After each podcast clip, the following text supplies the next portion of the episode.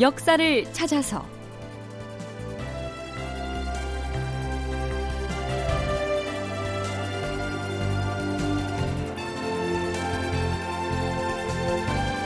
제 825편 의병장 조헌 순절할 각오로 진군하다.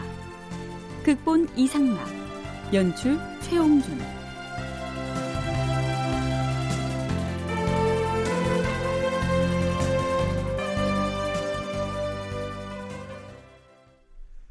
여러분 안녕하십니까? 역사를 찾아서의 김석환입니다. 임진년인 서기 1592년 8월 충청도 의병대장 조헌은 승병대장 영규와 함께 일본군이 점거하고 있던 청주성을 공략해 탈환합니다. 그런 다음 의병들은 들으라. 우리는 북쪽으로 진군할 것이다. 자, 가자!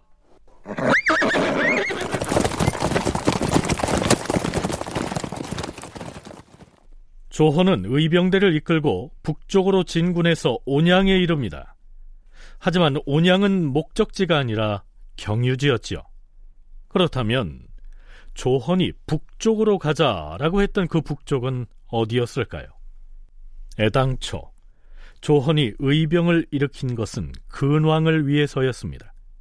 근왕은 임금에게 충성을 바치는 것이었죠. 그런데 이 시기 임금인 선조는 평안도의 의주로 몽진을 떠나 있었기 때문에 조원은 의병을 이끌고 당연히 의주를 향해서 올라가고 있었던 겁니다. 그런데요. 그가 잠시 온양에 머물러 있을 때 말을 달려 그를 쫓아온 사람이 있었습니다.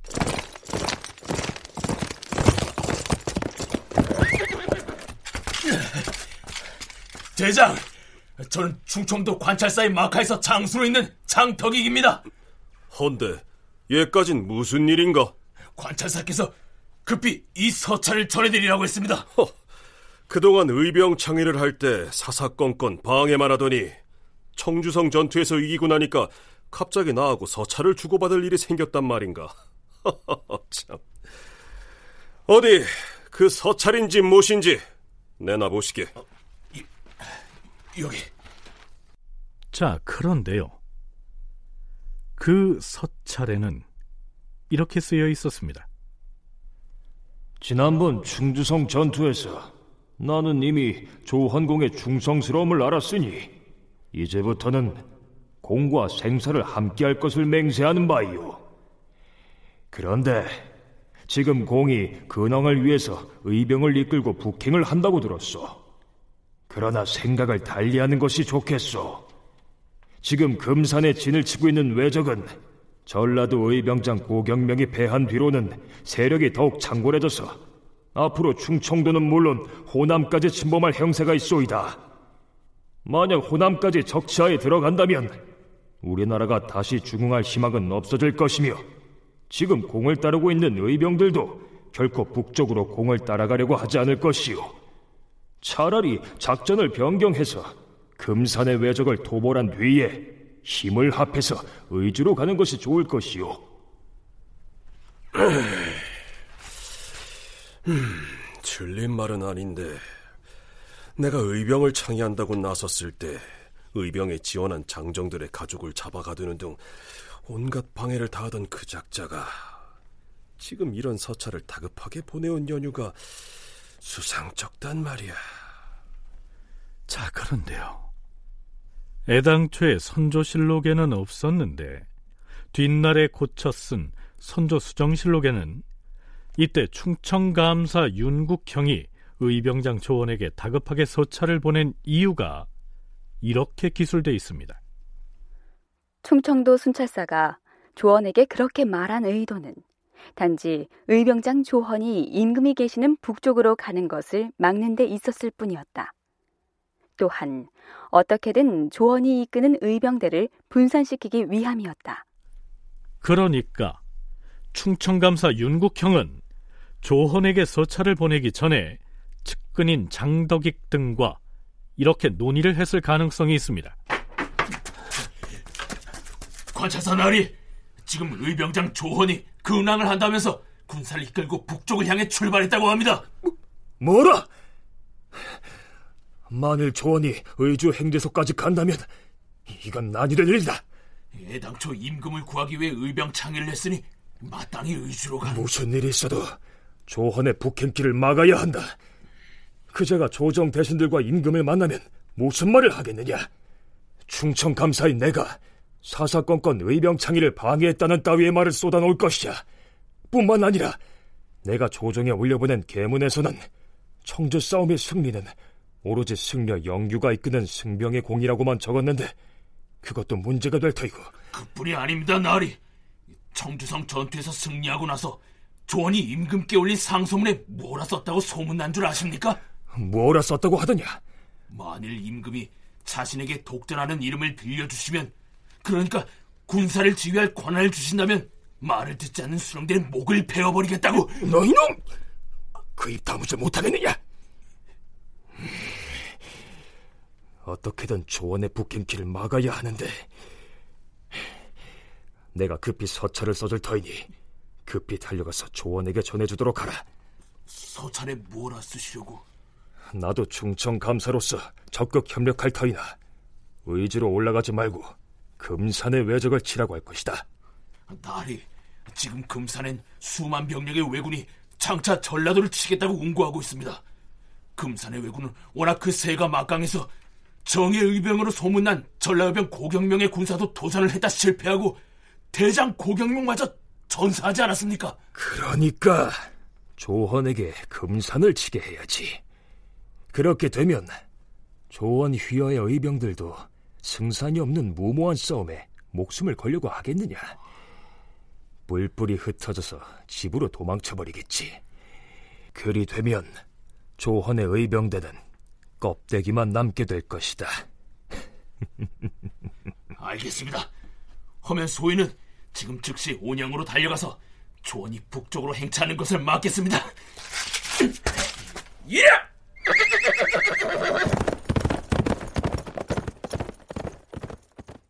충청감사 윤국형은 이런 계산을 했을 가능성이 큽니다. 그렇다면 당시 금산의 상황은 어떠했을까요? 전남대 김경태 교수의 얘기입니다. 일본군은 당초부터 충분한 군량을 직접 가지고 오지 않았고 대부분은 조선 현지에서 군량을 마련하려고 했는데요. 그 중에 가장 이제 곡식의 예, 산출량이 많았던 곳이 바로 전라도였죠. 그래서 전라도를 공략하려고 갖은 방법들을 썼습니다. 경상도를 통해서 들어오거나 충청도로 먼저 갔다가 남하한다거나 그러한 시도들을 많이 하는데요. 이 금산 역시 충청도 쪽으로 들어갔던 일본군들이 전라도를 다시 공격하려는 그런 시도를 하는 중간 지점으로서 상당히 장기간 머물렀던 것 같습니다.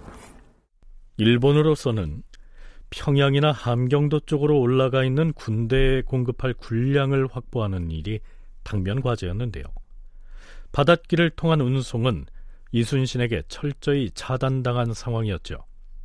그래서 어떻게든 곡창지대인 전라도를 차지하는 것이 당면 목표였기 때문에 남쪽의 병력을 금산 쪽으로 집결해서 전라도 공격의 전진기지로 삼고 있었던 겁니다.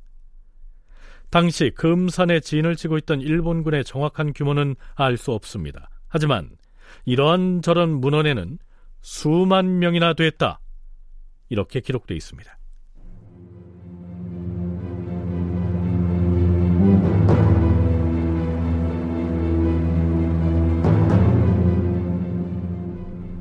자, 그럼 이제 의병장 조헌은 어떤 선택을 할까요? 우선 혈기방장한 의병대 장수들이 이렇게 제안을 하고 나섭니다. 대장, 관찰사의 의견을 받아들이는 것이 좋겠습니다. 무엇보다 충청감사가 지난 일을 반성하고 이번에는 대장과 생사를 같이 하겠다고 하지 않았습니까? 대장, 근황은 뒤로 미루고 우선 금산의 외적을 쳐야 합니다. 그렇습니다. 금산의 외적을 그대로 두면 장차 그자들이 호남을 무너뜨릴 것이고 그리 되면 우리나라가 회복할 가망이 없어집니다. 결국 조헌은 이런 결론을 내립니다. 음, 장졸들은 들으라. 우리는 근황을 위해 북쪽으로 행차하는 것을 멈추고 방향을 바꾸어서 공주로 내려갈 것이다. 그런 다음 금산으로 가 그곳에 운거하고 있는 오랑캐들을 쳐부수고 우리 충청도와 호남을 지킬 것이다.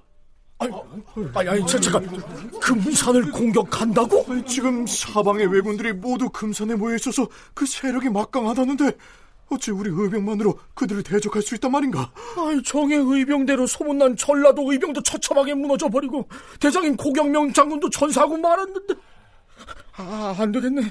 난 대장을 따라서 공주로 가지 않겠네, 난. 나도 이만 의병을 탈퇴하고 집으로 가서 식구들이나 보살피겠네. 나도 그만 좀 집으로 가자고. 자, 이렇게 의병들이 뿔뿔이 흩어져 버리고 다만 700명만이 끝까지 남게 됩니다. 이 700명이야말로 기꺼이 목숨을 내놓겠다고 각오를 다진 의병 중의 의병이었지요. 자, 어찌됐든 조헌은 승병대장 영규와 함께 공주를 거쳐 금산으로 향합니다. 자, 이렇게 되자 애당초 금산 공격을 주장했던 조헌 휘하의 장수들도 조헌을 말리고 나섭니다. 대장, 지금 금산에 있는 외적의 군사는 정예군만 수만이나 된다고 합니다. 그런데 어찌하여 조직도 엉성하고 훈련도 안 된 오합지졸의 의병들을 가지고 대적을 하시려 하십니까? 게다가 우리 군사는 뿔뿔이 흩어지고 남은 인원이 고작 700명 뿐입니다. 섣불리 공격을 해서는 낭패를 면치 못할 것입니다. 8월 27일을 공격 날짜로 잡았는데 전라감사 권율과도 그때 나서서 함께 공격을 하기로 약조를 하였다. 걱정 말고 나를 따르라.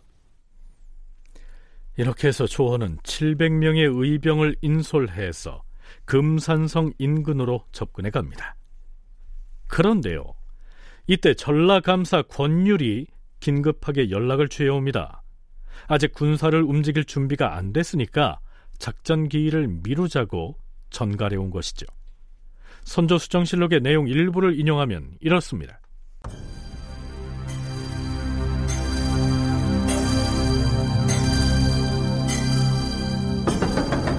권율로부터 공격을 연기하자는 통보를 받자 조헌은 그들이 머뭇거리는 것을 분하게 여긴 나머지 700여 명의 의병만 이끌고 세를 넘으려고 하였다. 영규가 간곡한 말로 만류하였다. 대장, 이 싸움은 아주 무모합니다. 그나마 광군이 뒤에서 지원을 해주어야만 금산으로 들어가 공격을 시도해 볼 수가 있어요. 어찌 목숨을 그리 쉽게 버리려 하십니까? 지금 나라가 어찌 되었으며 임금이 어디에 계시는지 알지 않소. 군주가 지옥을 당하고 있으면 마땅히 신하는 목숨을 버려야 하는 것이오. 그때가 바로 지금이오. 싸움의 승산이 있느냐 없느냐 어찌 그런 이해관계를 돌아볼 수가 있다는 말이오. 나는 자랑스런 700명의 의병들과 외적을 치기 위해 진군할 것이오. 자, 죽을 각오가 돼 있는 의병들은 나를 따라서 진격하라!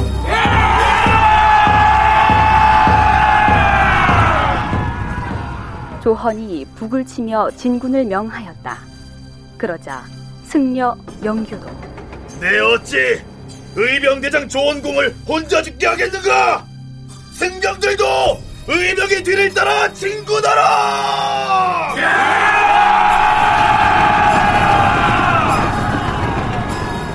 승려 수백 명을 조원의 의병진에 합류시켜 함께 진군하였다.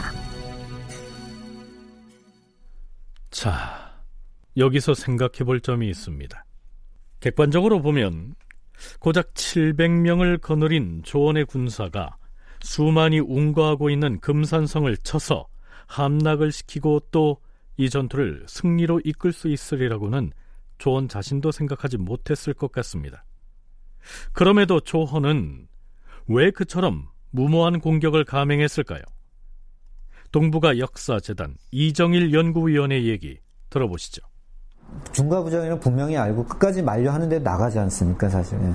그리고 그 남은 사람들은 사실 강요한 사람들은 아니고 남아서 이제 같이 정말 죽음으로써 지키자, 싸워 이기자, 이제 이런 의사들인데, 그러니까 이거는 이제 뭐 정말 순절하려는 그런 걸 갖고 또 사실은 이게 계속해서 이제 굉장히 큰 문제거든요. 조원이라는 인물 그리고 이 충청도에서 의병의 어떤 그 활약 이런 것들이 이제 사실은 이 전투를 통해서 물론 비판도 하지만은 예, 또 후대 계속 그게 남거든요. 예. 그래서 그런 측면에서 조언이 택했을 때 어, 떤 걸 택했을까 할 때는 그는 이제 이런 어떤 순절로서 그 자기의 어떤 결연한 모습을 좀 보인 게 아닌가.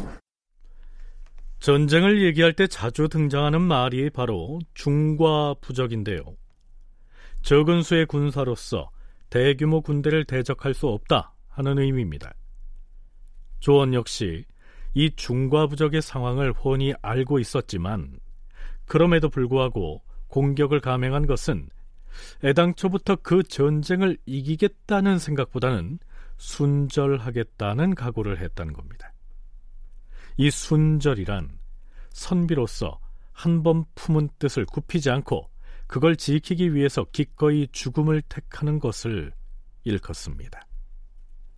1월록과 난중 잡록이라고 하는 문헌에는 이러한 기록이 보입니다. 의병장 조헌과 승병장 영규는 다음 날 아침 나절에 함께 공격할 것을 약속하였고 병사들에게도 이미 공격 명령을 하달해 두었다. 그런데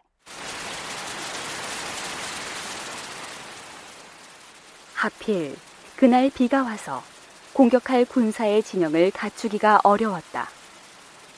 영규가 다가와서 말했다.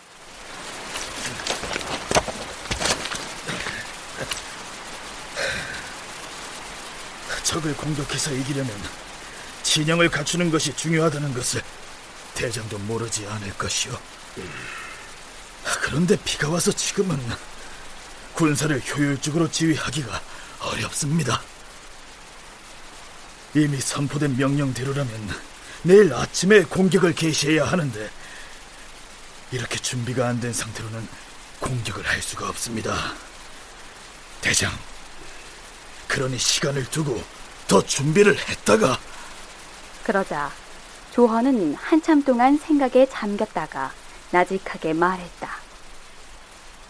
지금 금산성에 운구하고 있는 왜적은 워낙 수가 많은 대군이어서 애당초 우리가 대적할 상대가 아닙니다. 아니, 그런 사정을 이미 알고 있었으면서도 어찌... 그럼에도 불구하고 내가 서둘러서 싸우려고 나선 것은 오직 충성과 의기의 격동으로 의병들의 사기가 한창 날랜 시기를 이용하려는 것이오. 우리는 약속대로 내일 아침에 공격을 개시할 것입니다. 질 것을 뻔히 알면서도 의병들의 충성심과 의기가 격동하는 때를 놓치지 않고 공격을 해서 장렬하게 전사하기 위해서 공격에 나선다. 자, 이게 선뜻 이해가 되십니까? 자, 그렇다면 조헌이야 그런 각오를 했다 손 치더라도 그와 함께 하기로 작정하고 따라 나선 이 700명의 의병들은 무슨 생각을 했을까요? 조헌은 군사를 일으킨 지 몇 개월 동안에 단 한 번도 군사들에게 체벌을 가하지 않았지만 군사들은 모두 명령을 받들어 각자가 힘써 싸웠으며 이르는 곳마다 엄숙하고 정돈이 잘 되어서 문란하지 않았다. 조헌의 부름을 받아 의병으로 나섰다는 이유로 관가에 의해 가족이 구금되는 일이 있었으나 그럼에도 불구하고 오히려 의병장인 조헌을 사모하여 차마 전장을 떠나지 못하였다. 다큐멘터리 역사를 찾아서 다음 시간에 계속하겠습니다.